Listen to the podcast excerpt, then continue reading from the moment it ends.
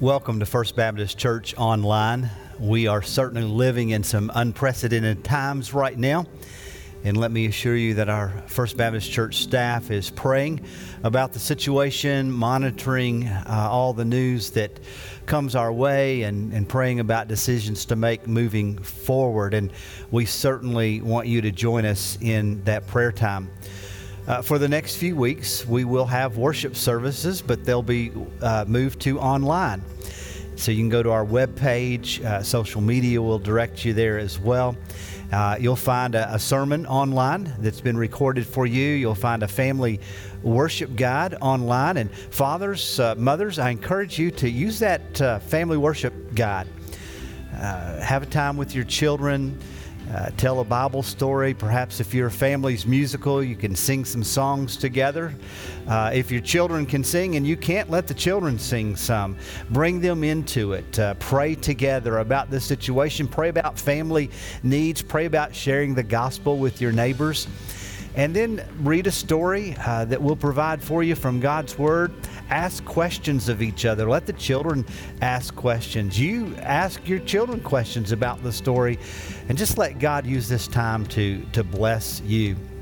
Uh, during this time, let me also encourage you to keep your eyes open. I've already received some phone calls and emails, and it said, Pastor Bob, please let me know how I can help. I've got some more time right now. If, if someone has a, an immune system that is weakened and they don't feel comfortable going to the grocery store, I'll go to the grocery for them and deliver. So if you have a need for anything, please let us know. We have people here at church that do want to give themselves away and help you. Perhaps you know someone in need. Uh, if you can't serve them directly, call the church office and let us know.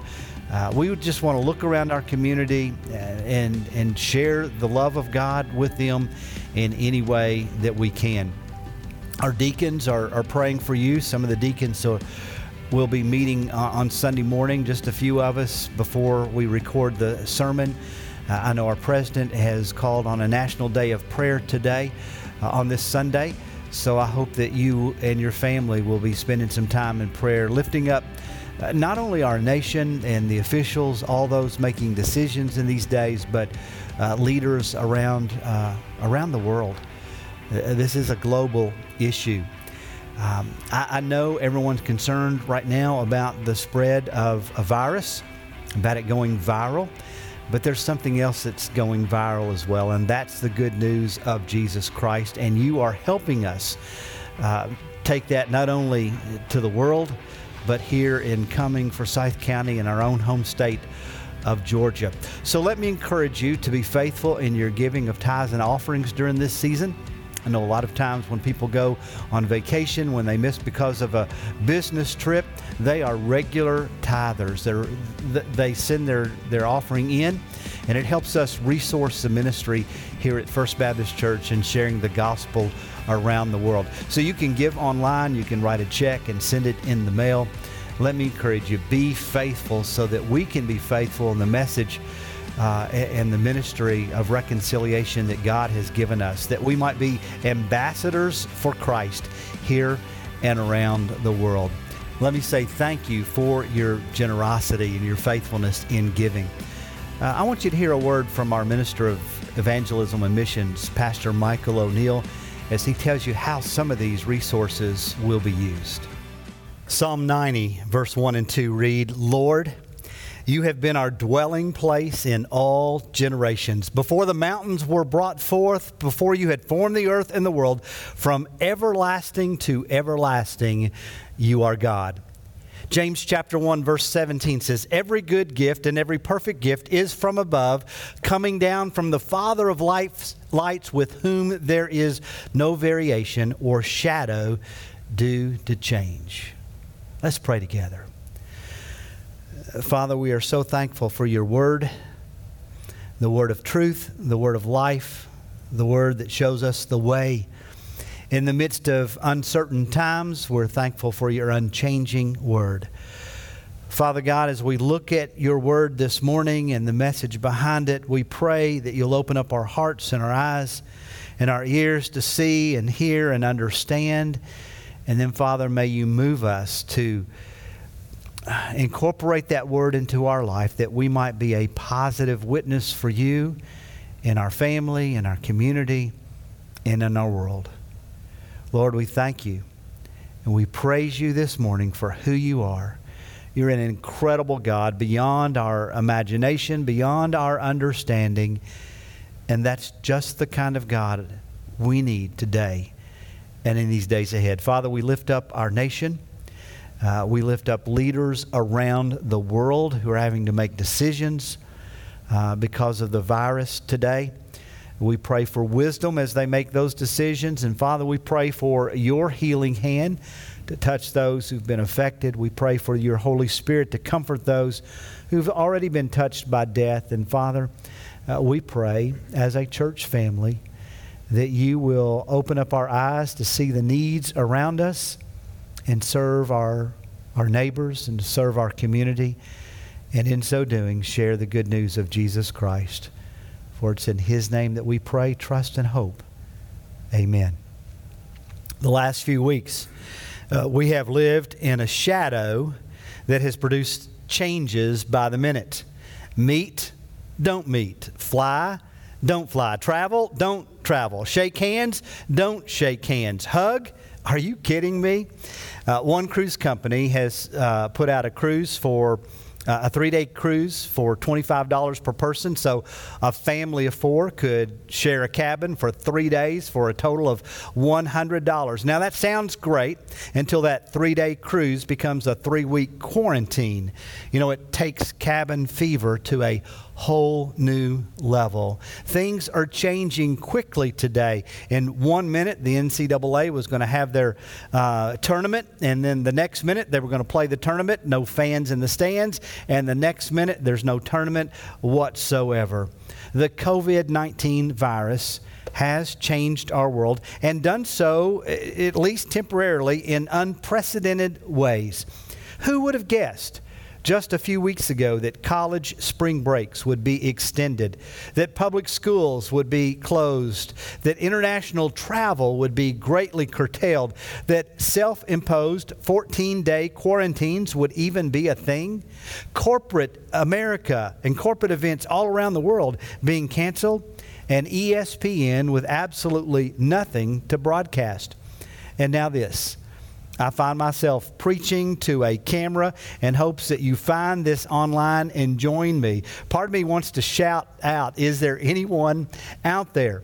Uh, but I am thankful for a handful of staff and deacons who have joined me. Our president has called for a national day of prayer, and we came to the altar and prayed together before this message uh, this morning, and, and they are praying for our congregation and, and encouraging me today, and I appreciate that so much. Let me remind you that this is not the first time something has thrown our nation and our world into a tailspin in our own country.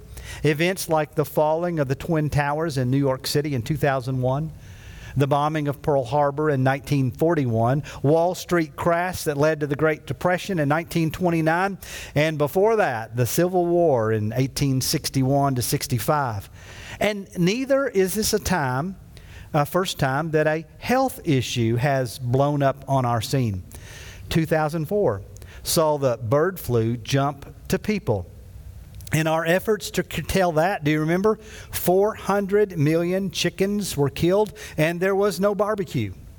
HIV AIDS has killed 25 million people since 1981. MRSA has a death rate between 20 and 50 percent, and it's still a problem that hospitals deal with on a regular basis. SARS was discovered in 2002, and it was quarantines and the screening of air passengers that brought that under control. Thalidomide was a medication to help women avert morning sickness in pregnancy, but there were 20,000 infants negatively affected before we banned it. Mad cow disease, remember that one? It devastated the beef industry in the 1990s and eventually jumped over and began to affect people. DDT, created to rid us of that pesky mosquito, had an unintended effect of causing premature birth in infants and low uh, birth weight in infants. Asbestos. We loved it for fireproofing and insulation, but learned that it led to lung disease and cancer. And the MMR jab, that shot to protect your children from measles, mumps, and rubella.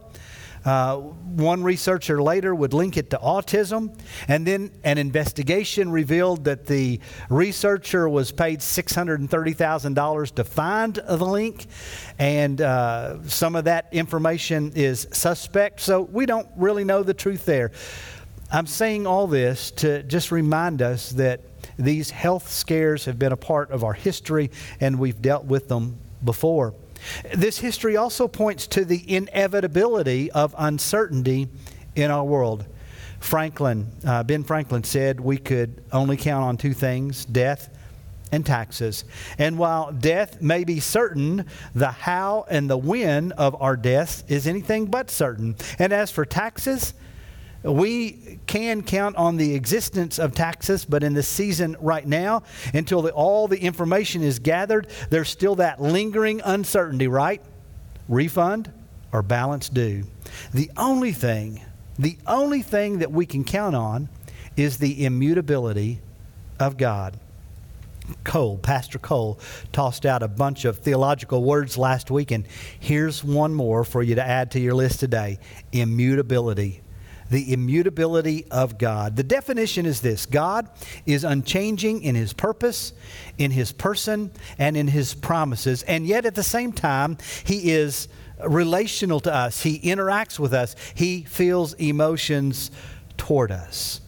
The good news this morning is that God is unchanging. He never changes. His purpose never change. His person never changes. His promises never change.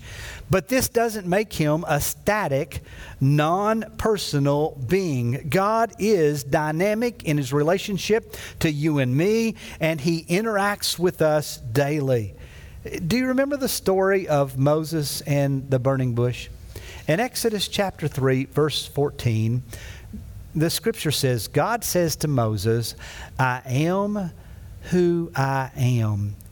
Moses was taking care of sheep when an angel appeared to Moses in a bush that was on fire. At the same time, it was not being consumed by the fire. If any of us would see that, we would have gone and checked it out. Moses did too, and God said, Stop. Take off your sandals. You're standing on holy ground. Then he said, I've seen the misery of my people inflicted by the Egyptians in this time of slavery. I've come to rescue them, and Moses, I want to use you in the rescue. And Moses said, Seriously? Me? Who am I that I should stand before Pharaoh? And God said, Moses, I will be with you. And then Moses responded, But if I go, who will I say has sent me? They will ask me, What's his name? Who's sending you? And God said, I am who I am. I am Yahweh, the Father, God of Abraham, the Father of Isaac, the Father of Jacob. Now, what a name! I am who I am. The first time I read that, I thought God was being a little sarcastic with Moses because he's asking all these questions. I thought he was mocking Moses for doubting who he was. I heard that story, I heard last week about a story. Chipper Jones was showing up at the Braves' new spring training camp facility, and as he got to the gate, uh, he was asked by security for ID. And he said, Well, uh, my picture is painted on the side of the building. Is that good enough? And so the guy then realized that it really was Chipper Jones and they let him in. But you know, right here, when God answers, I am who I am, he's not being sarcastic. He's being instructive. In fact, he's being encouraging as well. I am who I am means he is complete. It means He's enough. It means He is all there is and all that is needed. He is not lacking in one thing. He is, in, he is not insufficient in any way. He is God and He is all that Moses needs. I'm a father. I remember the day I became a father. Incredible. Awesome, wonderful, a miracle, a blessing beyond my wildest imagination. They hand me my son, and love blossomed in, inside me in a way you could literally taste it. And a couple of days later, we were ready to go home. And I thought, my son might be ready to leave the hospital, but am I ready to be a father? You know, I am a father, but I'm incomplete. I'm still learning. At this very moment, I'm still learning where I'm not as good a father as I need to be. Uh, I, I, may be a father, but I'm not complete. I, I'm learning. I'm making mistakes. I'm still doubting myself some days, and then some days I'm too proud of myself as a father. But God, but God is complete. He's our father and he's everything we need. He is who he is. He won't be any more or any less tomorrow. He isn't learning how to be God. He's perfect in character, he's perfect in action. He told Moses, I am the father of Abraham. I'm the father of Isaac. I'm the father of Jacob. And I'm your father right now. I was everything God said Abraham needed. I was everything Isaac needed. I was everything Jacob needed. And today, Moses, I'm everything that you need. I am who I am. Complete. Enough. All that you need. And then I'm reminded of that story of the prophet Balaam from the book of Numbers in the Old Testament. King Balak is king of Moab. He hired or tried to hire prophet Balaam to issue a curse from God against his enemy Israel. And God spoke to the prophet Balaam and said, Do not curse them because I have blessed them. But the king's people kept pressing uh, Balaam to go and meet with Balak. And, and, and Balaam said no, but he hedged his response with this. He said, i tell you what, guys, spend the night with me and let's see if God will reveal anything new to me. Now, God has already told Balaam, don't curse Israel. I've blessed Israel. And Balaam knows exactly what it is that King Balak wants, but he's still wanting to go meet with Balak. So God finally relents, says, Go. Go meet with him, but obey me. So Balaam hops on his donkey. Now, God's angry with Balaam because he's already told Balaam the answer, and Balaam appears to be more concerned about pleasing Balak than pleasing God, issuing the decisive no way and let the consequences fall as God would allow. So God puts an angel in the path in front of uh, the donkey and Balaam. And when the the donkey gets to that angel with and the angel has his sword drawn the donkey just veers off the path goes out into the field goes around and balaam gets his stick and smacks the donkey and says get back on the path and so then they get to an area in the path where there's a stone wall on the left and on the right. And so the, the donkey has to scoot all the way to one side. And, and he scoots so far to one side to get around the angel that he, he bumps Balaam's foot up against the stone wall. And Balaam says, you know, ouch. And, and he smacks the donkey again with a stick. And then the path gets more narrow. The stone walls are so close together that the, the donkey cannot turn to the left and the donkey cannot turn to the right. And so when the donkey gets up to the angel with the, the sword drawn, he simply bows down. And Balak, I mean, Balaam beats the fool out of that donkey. And, and the donkey said, Why in the world are you doing this to me? And Balaam says, Because you're making a fool out of me, as if talking to a donkey hasn't already made a fool out of him, right? And the donkey says to Balaam, You've been riding me all of my life. Have I ever treated you like this before? And Balaam realizes that that donkey has been faithful to him, and he says, You're right. I, you've never treated me like this before. And at that moment, God opens Balaam's eyes so that the prophet sees the, the angel that the donkey has been seeing as well. And, and he realizes God's yes is yes and his no is no. In Numbers 23, verse 19, God's word says, God is not man that he should lie, or a son of man that he should change his mind. Has he said, and will he not do it? Or has he spoken, and will he not fulfill it? So Balaam learned God's yes is yes, God's no is no. Now, before you laugh at Balaam for talking to a donkey, please remember all the times that you knew what was right and you didn't want to do it. You knew what was wrong and you were ready to do it. And so instead of obey, respecting and obeying God with urgency immediately, uh, you, you, just kept the door open for maybe God to change his mind so that you could do things your way. Well, you know, when our children do that to us, don't we get frustrated? A little impatient, maybe even angry with our children? Yet we totally try God. The God who never changes, we totally try him. And another man I want us to talk about this morning is Job. He, he was a man who learned firsthand of God's unchanging character. In Job 23, verse 6, the scripture says, Would he contend with me in the greatness of his power? No, he would pay attention to me. In Job 23, 13 and 14 read, What God desires, that God does. For God will complete what God appoints for me.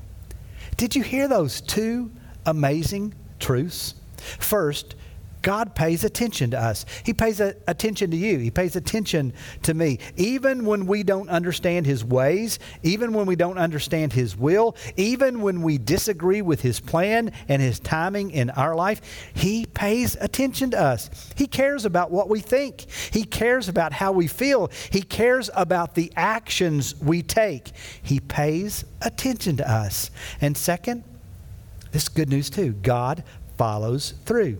God finishes the task. God completes the plan. God fulfills every promise he makes. Job was upset. He was upset with his circumstances. He was hurt. He was hurt by the bad advice of friends.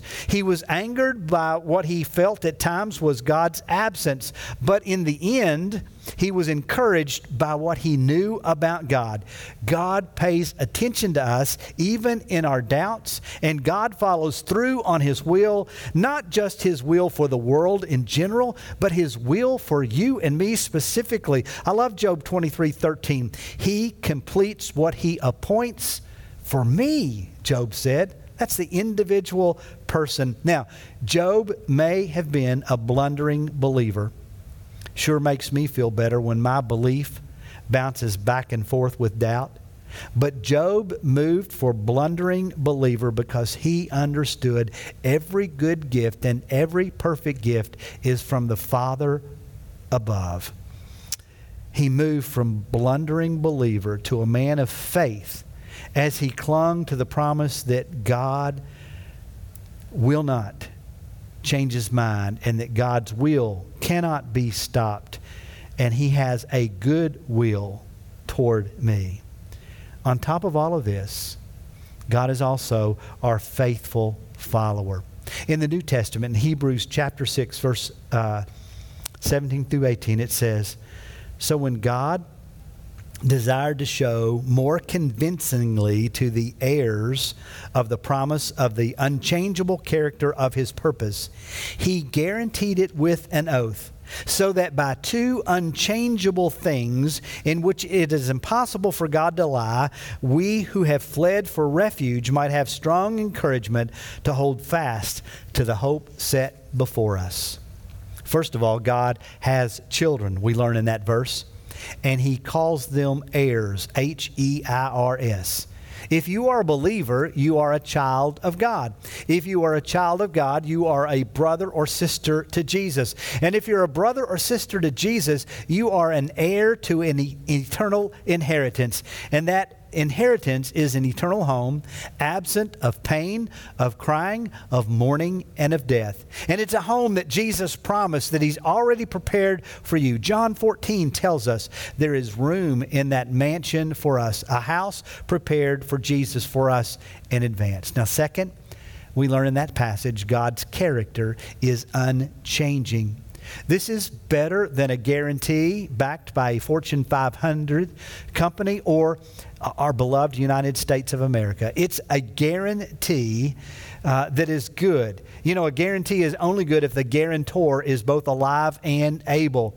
And God swears on an oath on himself. Why? Because there is no one higher to swear an oath on. That's what the scripture means by two unchangeable truths God swearing an oath on God, two unchangeable truths. It's impossible for God to lie.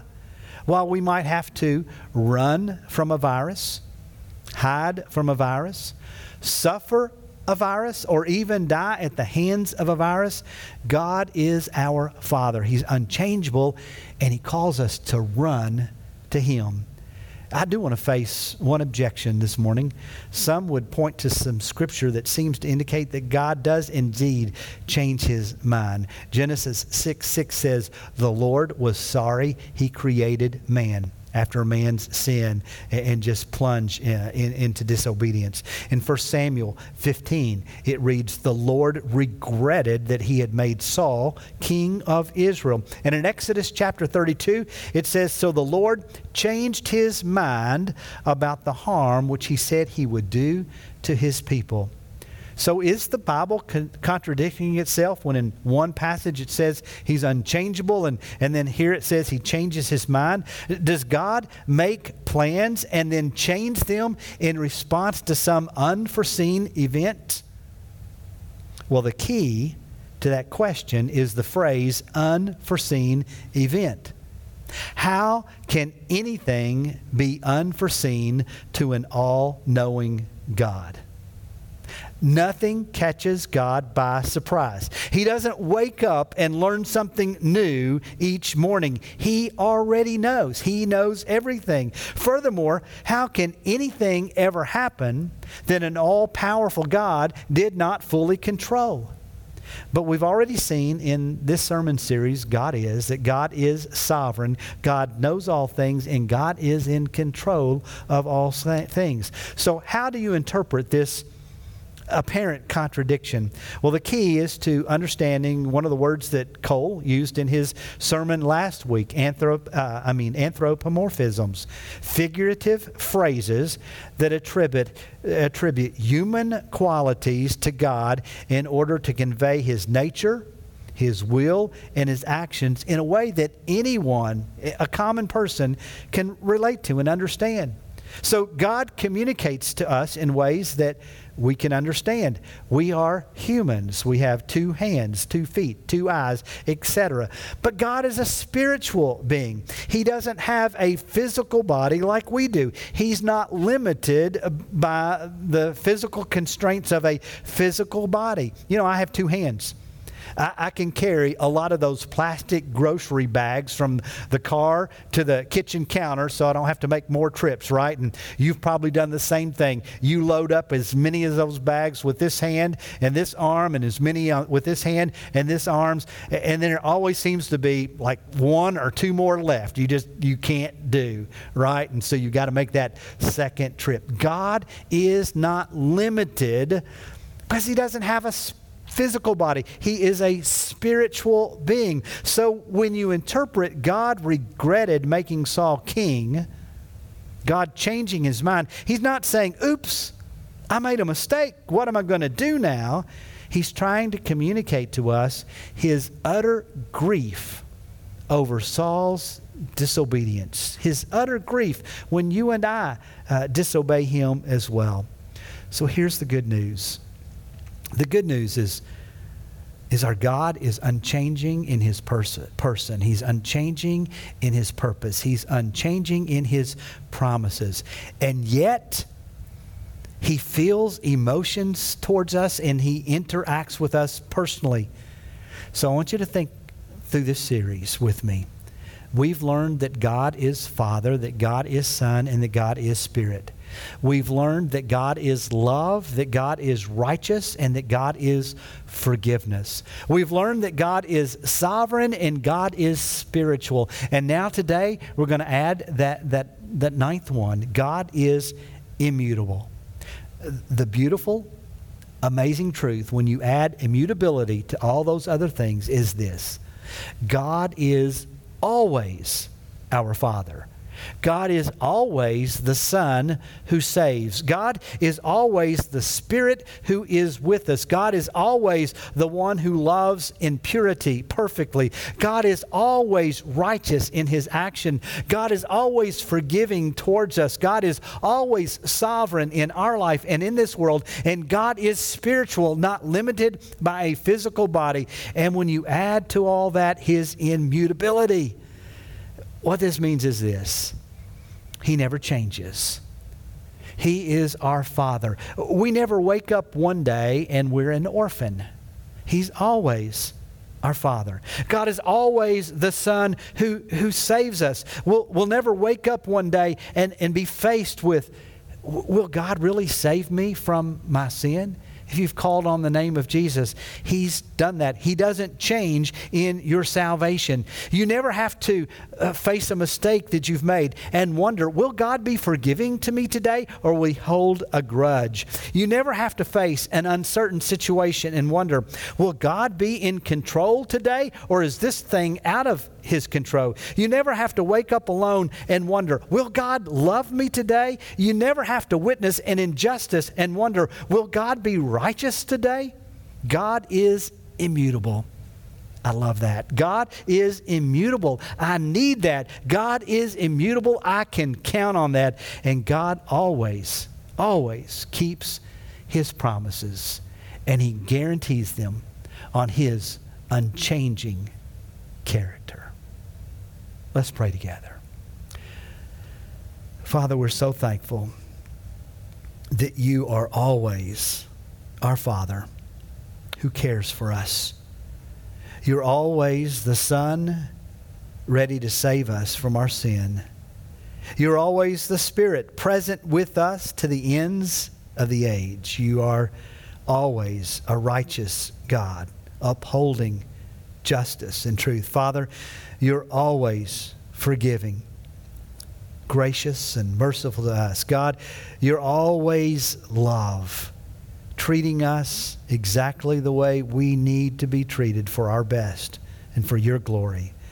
God, you are our Father always today and will never be an orphan. Lord, we thank you for your unchanging person, your unchanging power, your unchanging promises, your unchanging purpose. Guide us to walk alongside you. Guide us that we might live a life that brings glory to your name. Father, empower us that we might be a witness in our community in these uncertain times so that others will see that you are an unchanging God who we can count on. For it's in Christ's name we, we pray. Amen. Every one of us have a next step. Uh, for most of us, that next step is go wash our hands with soap and water. But in all seriousness, every single one of us have a next step. God is unchanging. His message, His purpose, His promises, they are unchanging. And He's called us to go from this place with the gospel of Jesus Christ and share it with our neighbors and share it with our friends. If you're listening today and you've never made a commitment to Jesus Christ as Lord and Savior, not only is He the sovereign, unchanging God, He loves you enough that He paid the price for your sins by dying on a cross. I encourage you to stop and pray right now. Father, forgive me of my sins. Lord, I put my life in your hands. Father, I want to follow you as my Lord and my Savior the rest of my life. Some of you, your next step is to be more involved in a church family. Perhaps you need to join the church. Here at First Baptist Church, we welcome you to become a part of our family of faith. And if you'll just call the church office, uh, let us know about your desire. One of the ministers will connect with you and uh, we welcome you to the family of faith here at First Baptist Church. For some of you, your next step is to share the gospel with a family member, with a friend, with a, a worker, co-worker, colleague. And if you need any help in sharing the gospel, knowing how to share the gospel, again, I encourage you to give us a call and let us help you take that next step. Uh, at First Baptist Church, the ministry staff and, and our members would be honored to spend some time with you navigating these steps of faith in your life. You can reach us at 770 887 2428. You can email me at bob at fbccumming.org. That's bob at fbccumming.org. Please let us know how we can help you take your next step.